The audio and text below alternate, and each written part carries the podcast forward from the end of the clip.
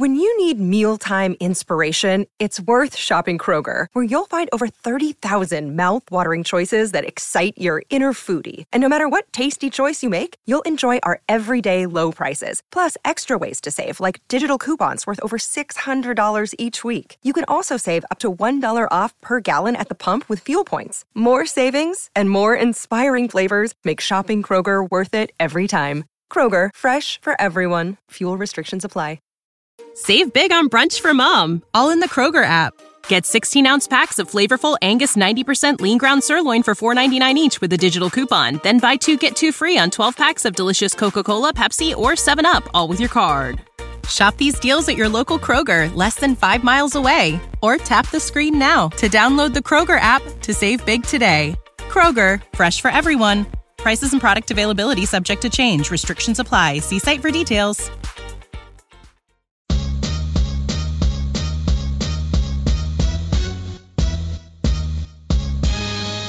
G, kick it.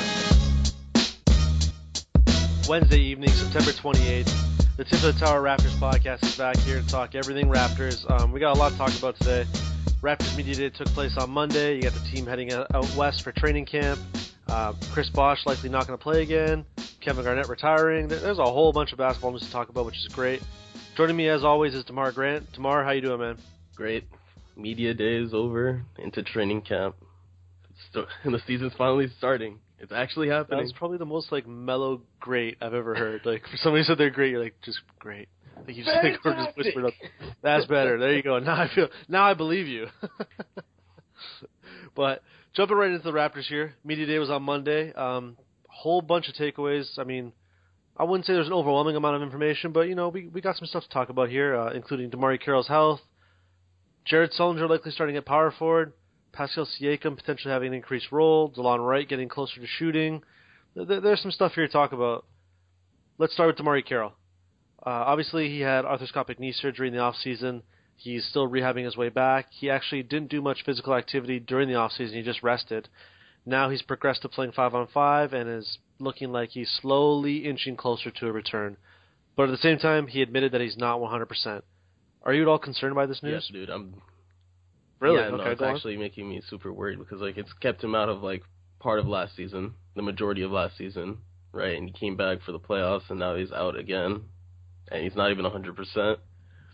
You know, you give somebody a really long contract, and he's going into his thirties. Like he's thirty now. I think he'd be thirty-three by the end of the contract, and we have this knee issue.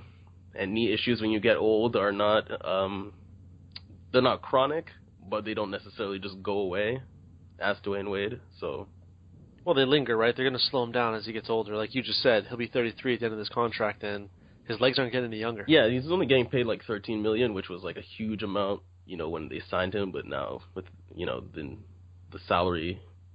The salary cap jump, they, you know, it's not that big of a deal, but... You know, if this knee, this knee thing persists, it, bec- it could become an albatross, man. Man, that's bold. Well, how many games do you think he has to play for it to be like? I need at least sixty games. Sixty games, okay, that's what I was games. thinking too. And that's. I think he could get sixty. I think that's not a problem. Sixty games, and then I need playoff games from him as well. So. Yeah, that's why I'm not panicking too much yet, because I feel like if they take it easy with him to start the season and kind of ease him back into things, as long as we get that back half in the playoffs, that's what's important in my opinion. That's true, but you know we're a month from the season starting, and you know we're getting. Uh, update saying he's not one hundred percent. Yeah, I find that part concerning a, a little bit. I wouldn't, I'm not overly concerned, but it's definitely, you know, raise an eyebrow. The other thing I thought about that was interesting with him, too, is uh, he said one of his goals was to have a healthy season. Mm-hmm. Before in the summer at his camp, he said, obviously, you know, health is a main priority. But at the same time, he was saying, shoot forty percent from three. He was a little bit more narrow with his goals, whereas now it's just kind of like, hey, if I get on the court and I, I play and contribute, that's great. So I was kind of like, oh, okay, that's a bit weird. Yeah, that again, that makes me a little bit worried, man. You know, clear and concise goals is what your teachers teach you in elementary school, and like yeah. the broader that they get, they're getting when he gets closer to the season, that's making me like think that he doesn't think he's going to get to one hundred percent, maybe like ninety or something like that towards that towards the season. I don't know, just like this entire saga ever since the beginning of basically last se- season has made me uh. a little frightful when I'm talking about DeMarre Carroll, man. There's reason for concern, like I, I must admit. I mean, again, I'm not overly concerned, but there's reason for concern. And, man, I hope you're wrong. Yo, I really hope you're wrong with that. If they have him for the next three years, then don't worry about it. How much do you think his liver disease plays a factor in his body actually maintaining a healthy – like, man, I just think he's not able to stay healthy because of his liver disease at times. Yeah, he's got that and plus the knee injury, and I don't – it's let, let's get it. Like, it's not helping the knee injury, right? So – oh, that's an actual, that is a discouraging sigh, my friend. I mean, ah, man. But he is. A good, I'm, I'm like, very don't, curious. Don't, don't get me wrong. Like even like eighty percent or ninety percent of DeMarre Carroll is still a good player, especially on this team. You know. Oh, no doubt, no doubt. Especially with his ability to play like a swing position where he can play the three or a stretch four. Right. That's a valuable commodity on this Raptors team, especially come playoff time. When you look at how the East shapes out. They're going to need a guy like that. Exactly. You don't necessarily be, need to be super fast to play stretch four, which is probably one of the biggest reasons why the Raptors got him. So, Ruby, and the Raptors for... themselves, like the Raptors don't necessarily play at a, a blistering tempo either. So yeah, so yeah, we'll be good for now. You know, but you just you just prefer to have somebody at one hundred percent. That's the reason why we're we're worried. Totally agree, and I feel like this is the storyline that's going to linger for. Man, at least until he proves he can play consecutive games healthy, and he just he just shows that he looks like the DeMarre Carroll that they're accustomed to. If that doesn't happen, this is going to be a growing storyline, I think. I mean, it lingered, that feeling of like where he lingers until, you know, he falls down or like he bumps knees with somebody and you're not holding your breath, being like, oh no, not the knee. It's like it used to happen with uh, Steph Curry every time he would take a jump shot and somebody would like crowded him or something like that, and he was. Golden State fans would get like super weird. It's like, oh. So yeah, but you know they've grown like they've kind of grown out of that because he hasn't gotten injured in two years. So yeah, hopefully that'll happen with DeMarre Carroll. But trust me, the next time he bumps knees with somebody, you're just going. Oh. I I have no I have nothing to say to that because that's it's spot on. I mean, I just really hope we get to see DeMarre Carroll for sixty games because if we don't, you know, fans are gonna be barking about that contract and say what you said earlier. It's an albatross. Was it worth signing him? Like, oh, there's just going to be a lot of question marks that are going to come swirling out of nowhere. So I hope we avoid that. But, yeah, something else that was interesting, though, was Dwayne Casey when they mentioned that uh, Jared Sullinger is likely going to be the starting power forward. They didn't say he is the starting power forward. They said the job is his to lose. But at the same time, that pretty much means that he is the starting power forward. Um, what, uh, do, do, the, do the Raptors just not want to shoot threes? I think you underestimate Sullinger's ability to shoot a bit, though. He shoots twenty-eight percent.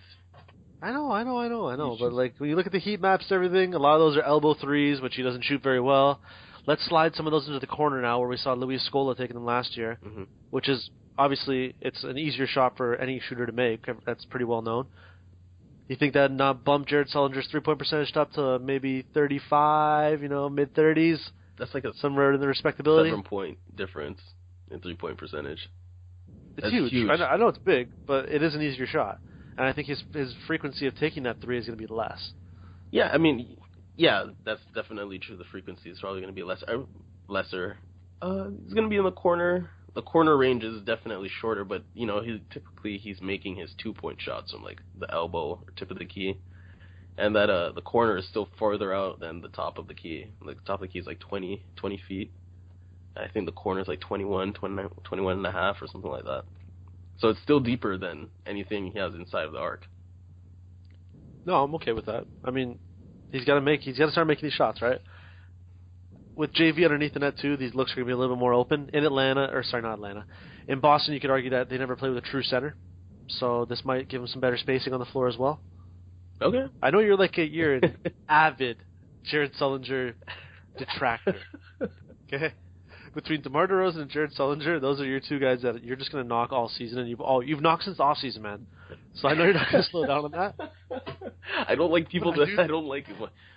And pretty much the past, I would say, five years or maybe even six years, you know, a championship team had shooters at pretty much every position except for one. Right? So the Raptors have, I would say, you know, three out of the five people on their on their squad don't shoot threes. You know, just like a cramped spacing, man. It's harder to do stuff when you can't shoot. Of course. So that's but, the only reason, like, that's the reason why. It's just like, you know, if you watch any uh, team, modern N B A squad, they don't play the same as the Raptors do. The Raptors play like a nineties style, bas- nineties style of basketball. Which is something we talked about off the air. But before we get into that, who's to say Patrick Patterson's minutes are just going to diminish? They still said he's going to play starter minutes, so that would mean thirty roughly, probably thirty to thirty-five a night we're going to see from Patrick Patterson. What's really going to change? I mean, I guess, you know, they could do the Scola treatment where they have him play, like they have Sullinger play at the beginning and then they take him out early and they'll put in Patrick Patterson. And, like, it kind of makes sense to do that because most most squads right now, um, they kind of start two big men and then they, like, slim down. So you can kind of steal minutes for for Jared Sullinger that way, but I just prefer to have three-point shooting all the time. You know, beggars can't be choosers, though. No, I agree. And I get what you're whole getting at here with the whole DeRozan and Sullinger on the floor at the same time, and then you add in J V, who's shooting threes. I get that. Mm-hmm. Because then you're relying on Kyle Lowry, who, as he's getting older, his shot will naturally regress because, let's face it, nobody's beat Father Time, so that's going to slow his, his shot a little bit down, just given, given the way he plays. Right. And then, what, you can have guys coming filling off the bench? I mean, you're looking at like... I mean, they have shooters off the bench, but they're just not in the they're just not in the starting lineup. You got Patrick Patterson, Norman Powell, and Terrence Ross off the bench. That that doesn't really inspire confidence. I'm not going to lie to you here. But I, I do get what you're saying. I get what you're saying. Okay, so what should we expect from the power forward position then? Is it just, you know, expect Sullinger to start and then Patterson to come in, literally like last year, except instead of Scola, it's now Pat, it's now um, Sullinger? Or yeah, I'm gonna, I'm gonna, I'm pretty sure that's what's gonna happen. Because I can't imagine them having Scola, uh, so I almost said Scola, uh, Sullinger at the end of games, and then they're running like pick and rolls against him or J V, and just like nobody's able to cover it. And then if they're doing it with J V, Sullinger's gonna have to cover the paint, and he's not that good of a uh, protector at the rim. It's just... All right, hold on a second here. What is your ideal picture of Jared Sullinger? Like, what does he have to do to have a successful season in DeMarre Grant's books? Because I feel like by the way you describe Jared Sullinger, this is like a thirteenth man, dude. Like, this is a guy who's stapled to the bench. Like, he's like the Red Mamba or like the Red no, Rocket. Okay. What does it – just, you know, give me the breakdown. What does he do? I'm asking you. I want you to tell me – because I think Jared Sullinger is serviceable at the N B A. I think – He's he can play this back to the basket a little bit. He's not a great shooter. He's not a terrible shooter. He's just below average. But I feel like that's something that can improve now that he's gonna have better spacing playing with a true center. And he's he's a good rebounder. So I'll give him those those things right there. There's obviously a lot to work on with his game, but I feel like you think this guy is not good at basketball. How is he gonna rebound when he's shooting threes? Like, he's a prolific offensive rebounder, but he shoots threes now. Like, he's going to so be we, shooting threes now. We both agreed that the frequency is going to decrease in his threes, more than likely. It's one, either one or the other is going to decrease, and this happened with Kevin Love or Chris Bosh. It's like, you know, if you're a power forward, you either shoot threes or you rebound. You can't really do both at the same time. No, I agree, but he's not a he's not a stretch four like those guys are, where or even like a stretch five. Sorry, where you got Love and Bosh who are much more better jump shooters than Jared Sullinger. Man, mm-hmm. We can both admit that. So I think he's not going to be posted out there like the same way they were like. You'll notice a lot of times where Bosh or Love will kind of drift in offensive sets, and they'll kind of slowly creep up through the three-point line or the elbow, or they'll just pick and pops. We saw that way too much with Bosh and Love, and some people said that took away from one of their best assets, which was their back to the basket. Mm-hmm. I feel like we're not going to see that with Sullinger because he's he's just not as good of a shooter as those guys. So I think we're going to see him still hover around the net a lot more than people are thinking. Okay, I'm going to do a deep dive on uh, Jared Sullinger. Just I want to know like the nitty-gritty about his play style because. On the surface, from what I've looked at, he's, you know, he's okay. I think he's like a bench big. I don't think he's a starting caliber player. I agree with that. I feel like that's more more than spot on because he's just starting because of the way the Raptors, their, their roster is constructed. And, you know, people may not like to hear this, and Patrick Patterson says it doesn't matter, but I think he, he just has that comfort of coming off the bench. So I think that's really why he's starting. Yeah, you know, some shooters like to just play. I remember David Thorpe was uh, speaking about this on the True Hoop podcast where, like, when shooters are shooting effectively, they just want to stay in. You know, they don't want to be taken out of the game, so they lose their rhythm. So, like, in this example, you know, Jared Sullinger comes out early, so uh, Patrick Patterson could just play, like, the rest of the entire for- first quarter. So he'll play, like, eight minutes in a row and then, like, another six minutes just, like, straight in a row. So he doesn't lose his rhythm when he's shooting. So that may be like a thing for uh, for Patrick Patterson. Nobody's really asked him that. Maybe I should ask that him that. Sense. Maybe I should ask him that next, yeah. time, next time I see him. But that would make sense, yeah. though, especially when you put it in that context. Yes. Yeah, so one last thing with Sullinger, though, man, is when you deep dive into him, I think you're going to reach this kind of conclusion where I don't think Jared Sullinger knows what kind of player Jared Sullinger is either. I know it may sound a bit confusing, but I feel like throughout his time in Boston since he's left Ohio State, he's transformed roles multiple times in Boston where, you know, is he a three-point shooter? Is he a rebound? Is he guys going to crash the glass? Is he back to the basket? He's kind of drifted between all these different roles that I, I don't think he truly knows what he is either yet. It kind of it almost depends on how much he weighs, and he's been struggling with his weight. So, like, if you weigh a lot, it's, you know, easy to make space underneath the basket, get those rebounds and stuff. But if you're lightweight, you know, it's a lot easier to move around, get on the perimeter and make those jump shots and stuff. So, well, for what it's worth, I mean, we haven't seen him at his uh, heaviest stage, I guess some people will call mm-hmm. it. At media day, he looked he looked decent. He looked like he was in good shape. Apparently the weight's no longer an issue. I mean, you brought that up off the air, too, that, hey, he said the weight's not a problem anymore. Yeah, do you buy every that? Time he's, you know, he always says the weight's not an issue until it becomes an issue, and then.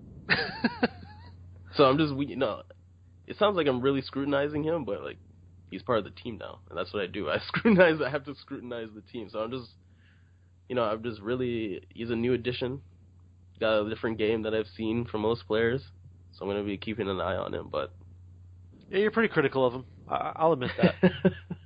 That's just my opinion on it. I have to be, you know, kind of have to be, but we'll see. I'll keep an open mind. Okay, another guy at media day that was brought up who's also, I guess technically he's at the power forward position, but with what was said, it provides more questions than it does answers. Pascal Siakam. The Raptors took him with the twenty-seventh pick in this year's past draft. Um, Dwayne Casey told reporters that Siakam might come up and just blow everybody out of the water. And they're possibly expecting him to be a starter by as early as next season. What do you make about all that? I know he had a really good summer ball, summer league. Like, apparently he's been having a good camp. There's just there's a lot to like with his game, but man, that's optimistic. He's been blowing. Or off. Maybe we're too low. He's been blowing yeah. off the doors for everybody, man. Like, everybody loves him.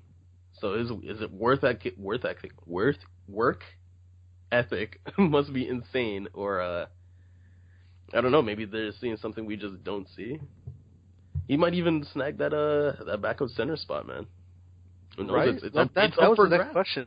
Yeah, because Bebe, Jakob Poeltl, or Poeltl, sorry, these guys, it's a great opportunity for him, but it just sounds like Siakam might just work him out at the gym. Yeah, and they love the they love those hardworking players. I mean, we love them too. The fans love the hardworking players, right? So they're like, this guy's basically a Bismack two point oh. I don't think it's Bismack two point oh. I, I, I actually don't. Would, I, That's what it seems like to me when I see him. Like, I've seen like tape of him and stuff, and it kind of seems like Bismack two point oh to me.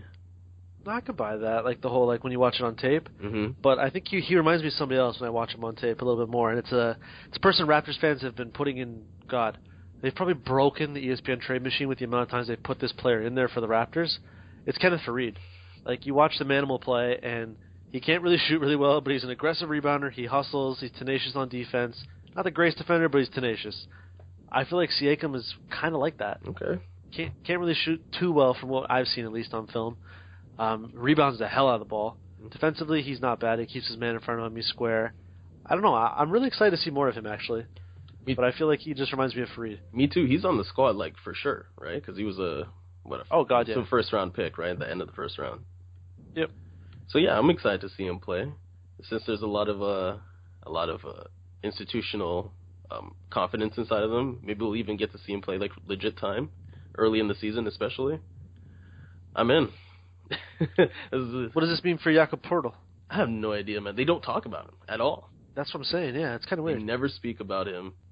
And uh, for somebody, you know, you know, think of it this way: he was Jakob Poeltl was like the ninth pick, and Siakam is was the tw- I think the twenty-seventh pick, and they're raving yeah. they're raving more about their twenty-seventh pick than the ninth pick. So that's It's a little bit damning, a little damning, and they should have picked Scal.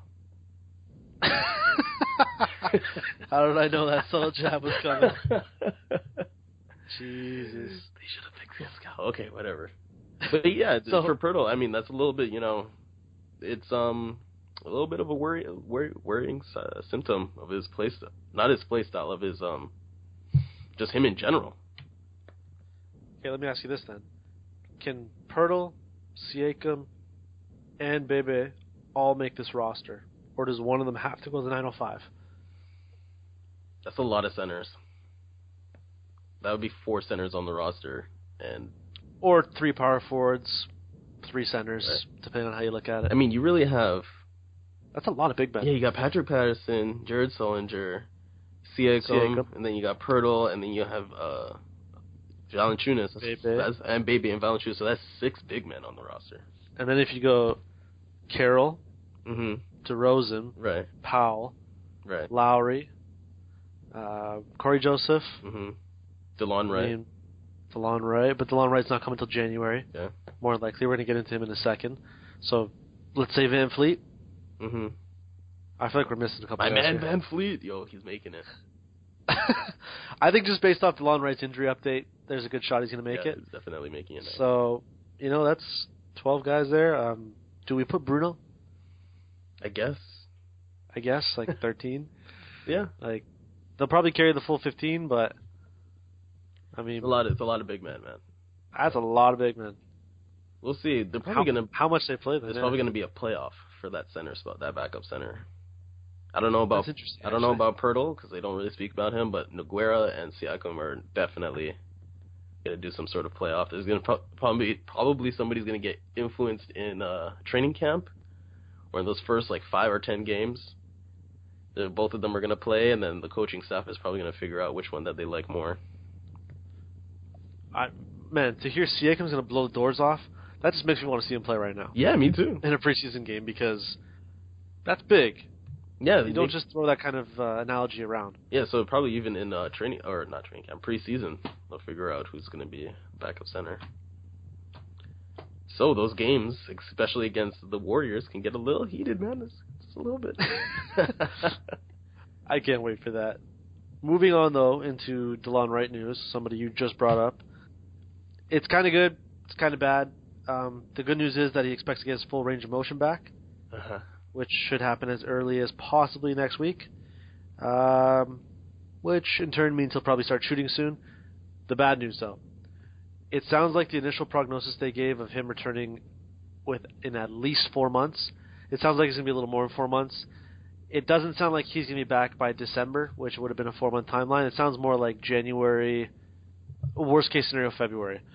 So, you know, I guess that's kind of bad in a sense where there was a lot expected of DeLon Wright this year. He was supposed to come in, and fans were excited that, you know, he could spell some minutes from uh, not only Kyle Lowry but also Corey Joseph, because mm-hmm. the Raptors relied heavily on those two last year, and now it's looking like that might not happen until probably February when he's one hundred percent. Like, he'll, he could be back in January, but he's not going to get just entrenched in full-out minutes right away, you know? I think he's just going to slowly work his way back in, and we're looking at a February return. Damn. Like, even when it was right? even when it was December that we thought he was coming back, it was still pretty bad, but now it's like January, February. Wow. We're, so remember when we made that, like, the small assumption was like, is this just like a lost year for him? Like, this actually might just be a lost year for him, though. It actually might be. It actually might just be a lost year now.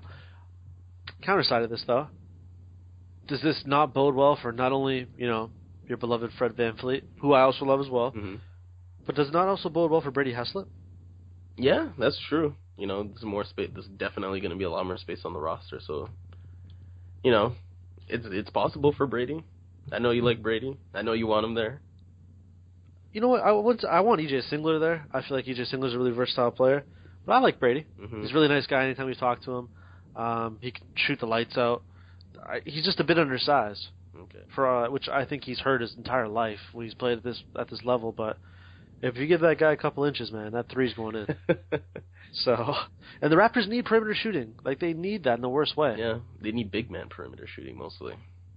Yeah, I know. That ain't happening, though. Utah. That's an interesting name, too. I mean... This battle for the fifteenth roster spot is actually going to be compelling. Yeah. Training camp, man. It's where dreams are made or shattered. Where dreams are made or shattered, holy crow.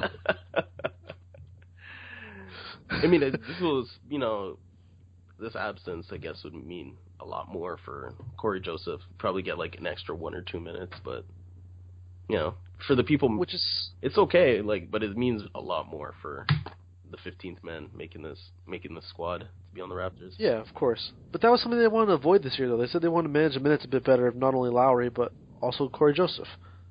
Yeah, dude. So maybe we'll get some uh, ball handling from uh, Norman Powell. Norman that Powell. That would be interesting. That would be interesting. I mean, they keep they, so before the summer league, they kept uh, talking about him being more of a ball handler and him finding people like to pass to. So there, there's a little bit of primer for him to be a ball handler, man. So, man, going off everything we've said throughout this podcast so far, does it not kind of sound like the Raptors might play a bit of a bigger lineup this year? Slower pace. I mean, it can't get much slower than what they're playing already, but slow pace, big style lineup. Yeah, that'll be interesting. I mean, it's gonna. It's nineties relic basketball. nineties relic, yeah. Woo! Mid range, mid range, and dual big no, man. No, stop that! Stop that! We're, cra- we're crashing the boards. Offensive, defensive boards are crashing it. What is a three point shot? I don't understand what that means.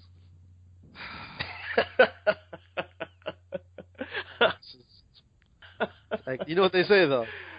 The team, the roster takes over the personality of its coach.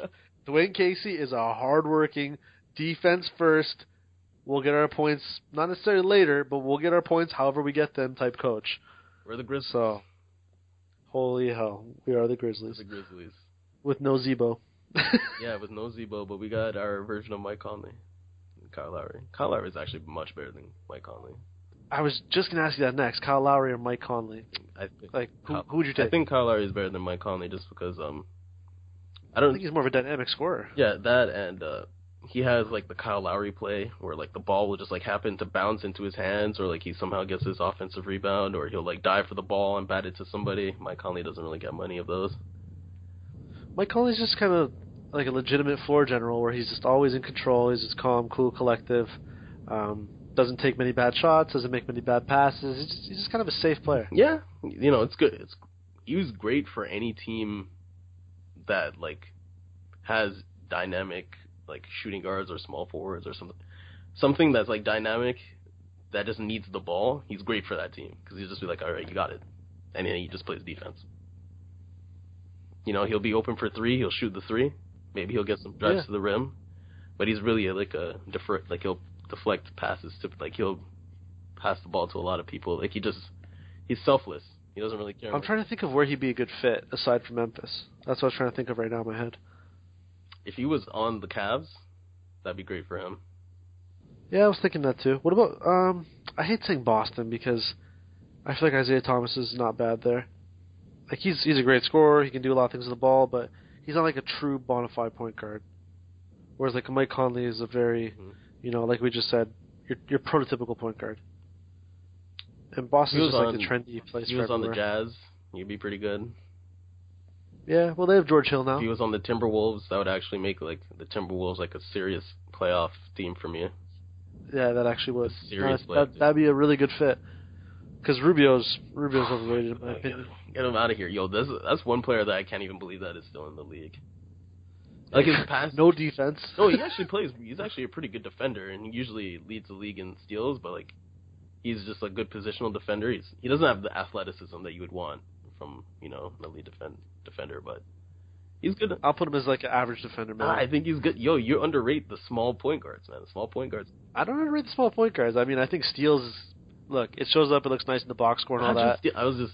I maybe I should. Let's, now I'm gonna just stop mentioning steals when I talk about good defenders. No, no, no. I don't mind. It's just the thing with Rubio is a lot of times he gets beat, man, and like flat out beat, and he's not durable. He's a good position. Oh yeah, he's not durable, but he's a good positional defender. He doesn't make a lot of mistakes. So. Okay. So you're saying he's kind of like, kind of like a, actually I shouldn't even say like a Steve Nash. No, because Steve Nash was terrible on defense. Yeah, yeah. Steve Nash is not a good defender. But yeah, Kyle Lowry at least uh, great on defense. You know. I'm I'm enjoying the Kyle Lowry uh, saga, and I'm hoping it doesn't end with this contract negotiation that's coming up. Yeah, and he actually talked about that in media today too, where he said what I think everybody expected. I'm not answering any questions or discussing my upcoming contract. Mm-hmm. So shrewd, shrewd answer. not, not, nothing's changed there, you know. I mean, DeMar DeRozan was poking fun at him, saying that uh, he can't wait to send jokes his way about, hey, did you see the latest rumor, the latest speculation about what's going on with you and your contract? Because obviously DeMar endured that all last season, and now it's Kyle's turn to endure that. So right. That'll be interesting. Um, what It'll do you make like, of him being the oldest player too, though, on the Raptors? That's not that big of a deal. It, it kind of showed me that they don't really have many veterans on the on the Raptors, right? You ever think about that? Because like the seventy-sixers, even they have uh, Elton Brand on their team. So, come trade deadline this year, it's going to be the Raptors need a veteran for the playoffs. Oh, yep, yep. You can already see it, right? It writes itself. Like Tayshaun Prince, reach the squad. Tayshaun Prince, dude. The fans are going to cry for Vince Carter again. Oh, yeah, that'd be awesome. You'd be able I think it'd be cool. Yeah, that'd be cool. You'd be able to hit some threes in crunch time. Which they need. Yeah, they need three-point shooting. Hold on, hold on, hold on, hold on. You just said crunch time? Yeah. So you're having V C on the floor in crunch time? V C for crunch time threes, baby. This is not two thousand. I need a three, V C, you're in. I need you to redeem yourself. Oh, my goodness. Bam. Paul Pierce moment. Would that... But wouldn't that, I was, man, you literally just stole what I was going to say. I was going to say, wouldn't it be something if we got a Paul Pierce moment out of V C? Yeah. I was be. literally going to say that. So, yeah, it would be a perfect Paul Pierce moment for him. Get some redemption. Come on, man. You you don't want to tell me you don't want to see that happen. No, of course I do. I mean, any Raptors fan who doesn't have a soft spot for Vince Carter, look, I'll, I'll put this plain and simple here. They're full of shit. Because you can hate the man for whatever happened and, you know, the way he kind of sulked and cried his way to Toronto, but those Rod Babcock years, ah, oh, ah, oh, man, you'd want out too if you were on the team. Nobody wanted to be here. Yeah. It was an absolute tire fire, and I don't think that overshadows everything that Vince Carter's done for not only this team, but the city and basketball in Canada as a whole. Yeah, just basketball. And I think people, yeah, I, I think people can never overlook that, and I think V C will forever just have a soft spot amongst Raptors fans. Yeah, he does for me, man. Those are done. Yeah, same. two thousand one Slam Dunk Championship. Oh. Man, the A C C had a different buzz to it. Like, it has a buzz now, but at one point you could argue that we had the most exciting like, player the in league. the N B A. Yeah, that was crazy. Yeah. Like, literally, fans would go and see, not the Raptors, they'd see Vince Carter. Mm. And no matter what people like to say about the N B A, in my opinion, there's a couple teams that you pay and go see, but for the most part, you're paying to go see certain superstars. Mm-hmm. I mean, so even I I, pretty- even when he was on the road, people would, like, cheer for him when he was, like, throwing down crazy, like, reverse dunks or three sixties and stuff like that. Yeah, it was awesome. Every night you had to watch the highlight reel just to see what V C did. Yeah. It's a shame. He's leaving soon, man.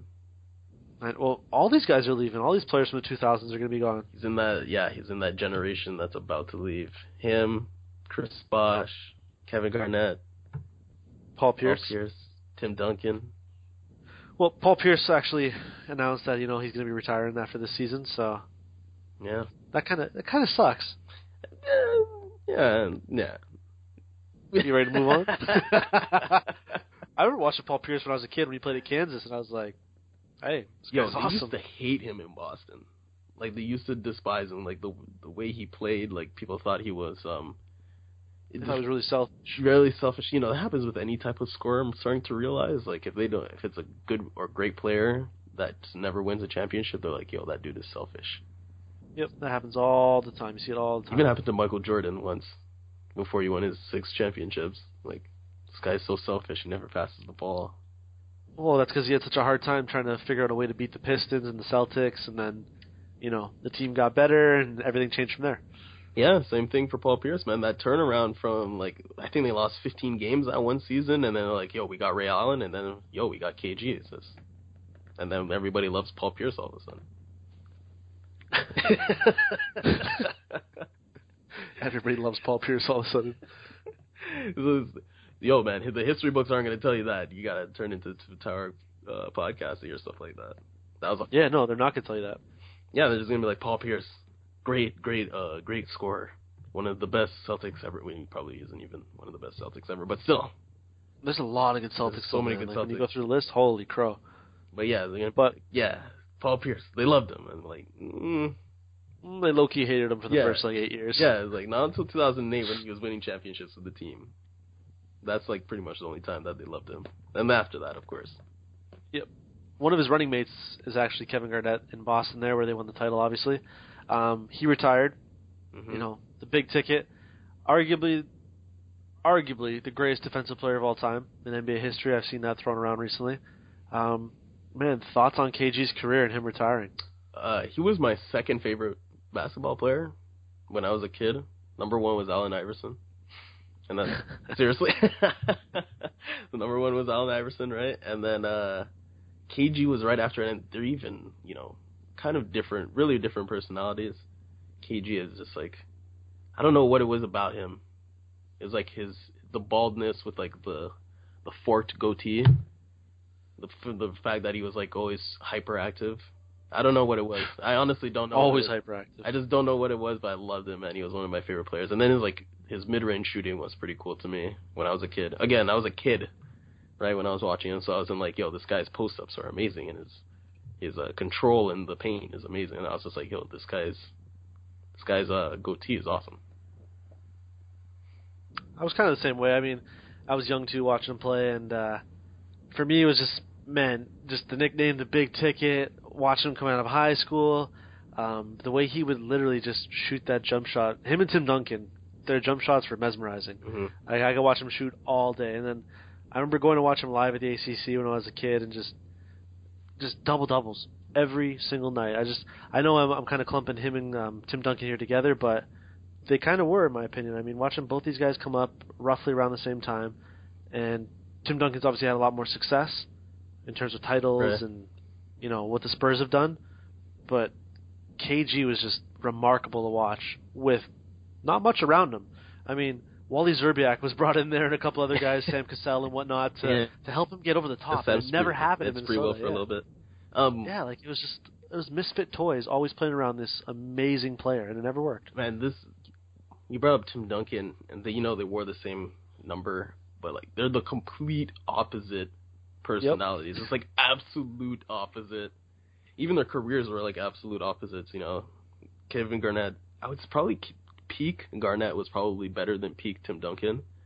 But Garnett Oh, that's interesting. But like man, he, peak Tim Duncan was beast. But be okay. Well, you maybe we'll have like a uh, discussion about this, you know, off off the air when we were like able yeah, to yeah. look at st- the statistics and stuff like that. But like Kevin, we're splitting hairs though. Yeah, but Kevin Garnett like had that you know, his absolute height of his powers was like basically doing everything on the court at a big man, yeah, no, at a big man sure. position, right? And uh, on a bad team. I know it was on a terrible team. It was an awful team.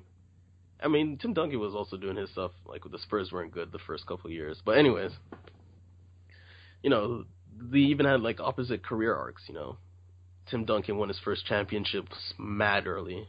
And then Kevin Garnett had to just like wallow wallow in Minnesota until he left for Boston. And then they won that championship, and it's like I feel like if you just see him like after the championship, he was like crying, you know, and he was like shouting like anything is possible. I'll never forget that, man. Right? And you know, Tim Duncan is just like he wins five championships. I don't even I can't even quote a word from him from when he won. You see what I'm talking about? Like, they're completely off. Even their career arc. Just yeah. Like T- Tim Duncan's always been really quiet, you know. But they were... Just goes about his business. Like, he's just... He's probably the lamest superstar ever. I'm just going to be honest here. Like, when you think about it, Tim Duncan is just... He's just Tim Duncan. Yeah. Like, you can't say anything about him. I mean, what's the most trademark thing about him aside from the titles? The fact that he uses the backboard frequently. Yeah. He goes off glass and probably doesn't call it. Yeah, like, that's it. He doesn't even it? Have, he doesn't really have like a tr- trademark move. He kind of has that like weird like side where sideways release. Yeah, when he's like yeah. the post up fadeaway, but it's like over his it's over his right shoulder, and he kind of like yeah. flicks it in. I don't really know how to describe it. You kind of have to watch it. No, I, I know what you're saying. And then meanwhile, you got K G, who is like brash, in your face, borderline D M X on the court, the way he talks so much shit, yeah, um, which like, is awesome. The smack talk was just like. Unconsiderable oh, amounts. Gary Payton-like, yeah. The F-bomb counter would just be off the charts with him, too, on the floor. It was awesome. like, I, I I just love his intensity. There's even a hilarious video with, like, language I can't replicate on this podcast of him, like, you know, and the Timberwolves. This is last season where he was, somebody took a jump shot, and he's just like, he can't shoot, he can't shoot, and then the person missed. He's like, hell no. And there were some, some other words that I can't. I can't oh, use. Man. I can already picture it. But, yeah, man, I loved him, man. I loved him. hey, for what it's worth, I still got that K G jersey, Timberwolves, all black, in my closet. Yes. Probably don't fit no more, but it's still there. Those ones are sick. Yeah, I love those ones. Another player, former Raptor, who, you know, he hasn't retired, but he might be forced to retire, is Chris Bosh. Obviously, the blood clots and his health is not very good, mm-hmm. not an optimal level where he can play at least. Um, is this the end? I, if it's not, it should be, because I don't want to see a, a player die on the court.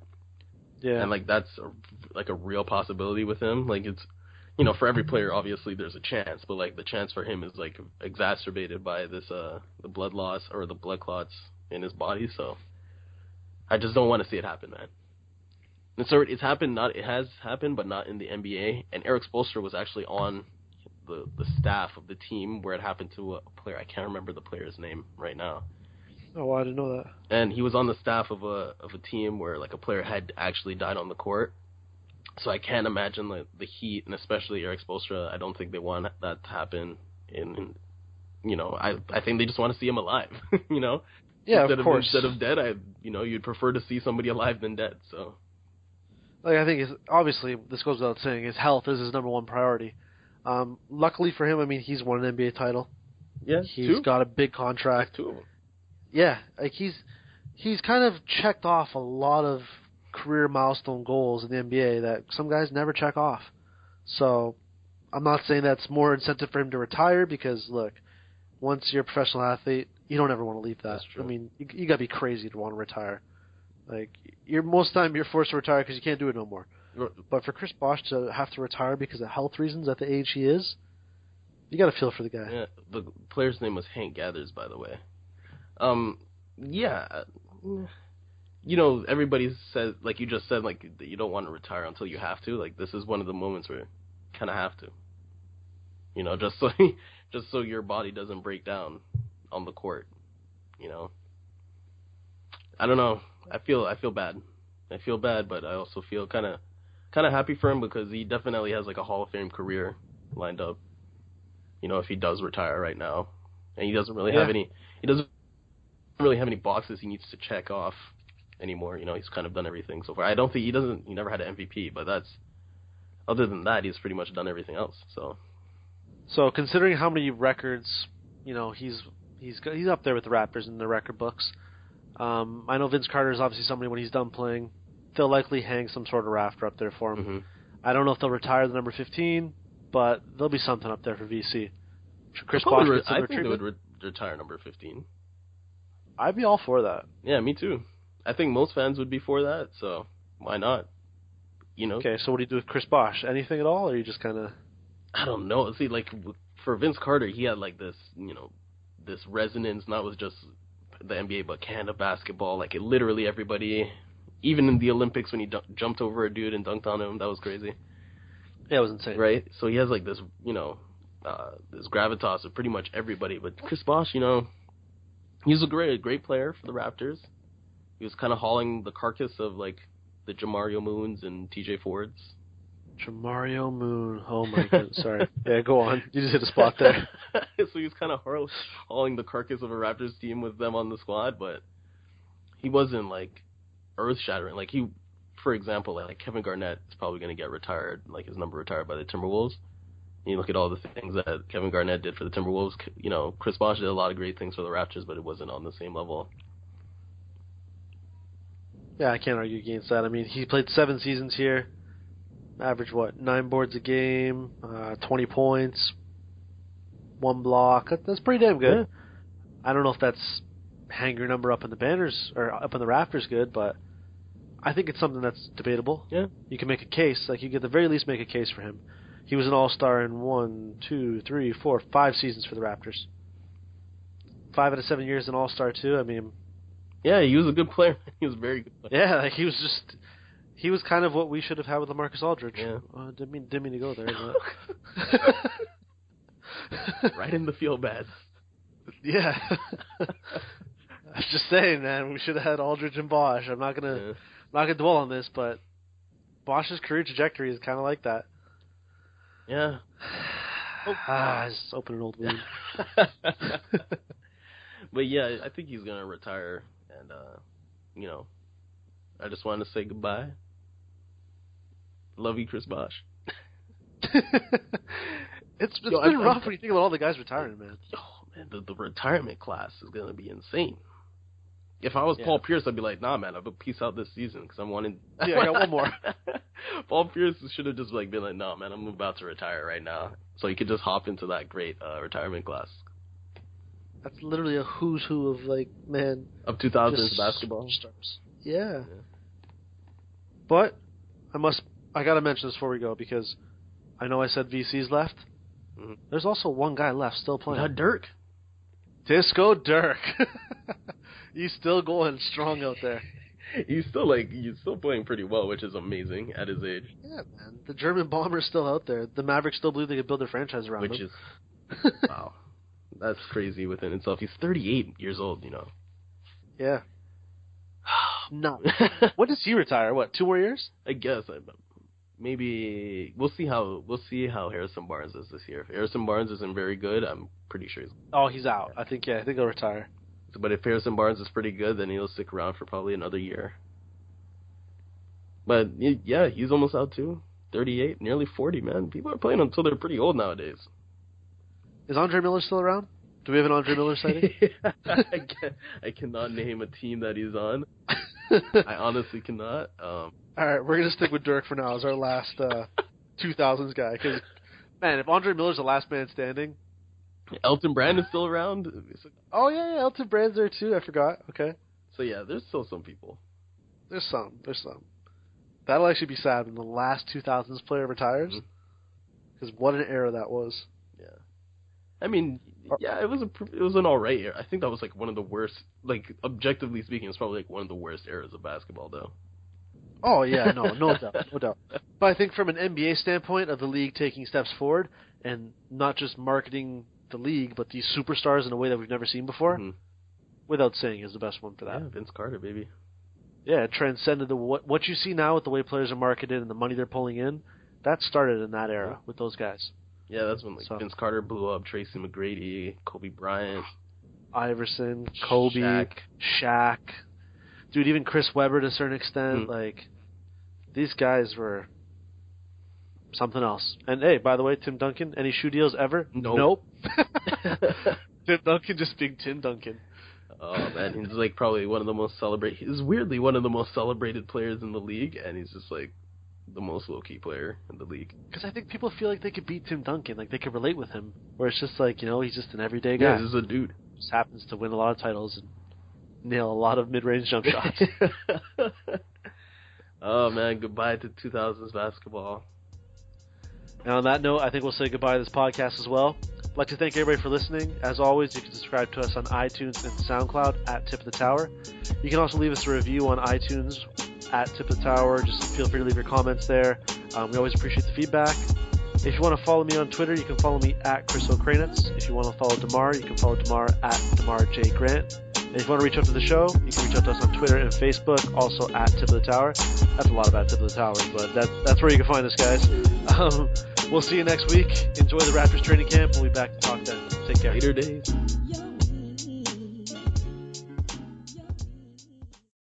When you need mealtime inspiration, it's worth shopping Kroger, where you'll find over thirty thousand mouthwatering choices that excite your inner foodie. And no matter what tasty choice you make, you'll enjoy our everyday low prices, plus extra ways to save, like digital coupons worth over six hundred dollars each week. You can also save up to one dollar off per gallon at the pump with fuel points. More savings and more inspiring flavors make shopping Kroger worth it every time. Kroger, fresh for everyone. Fuel restrictions apply.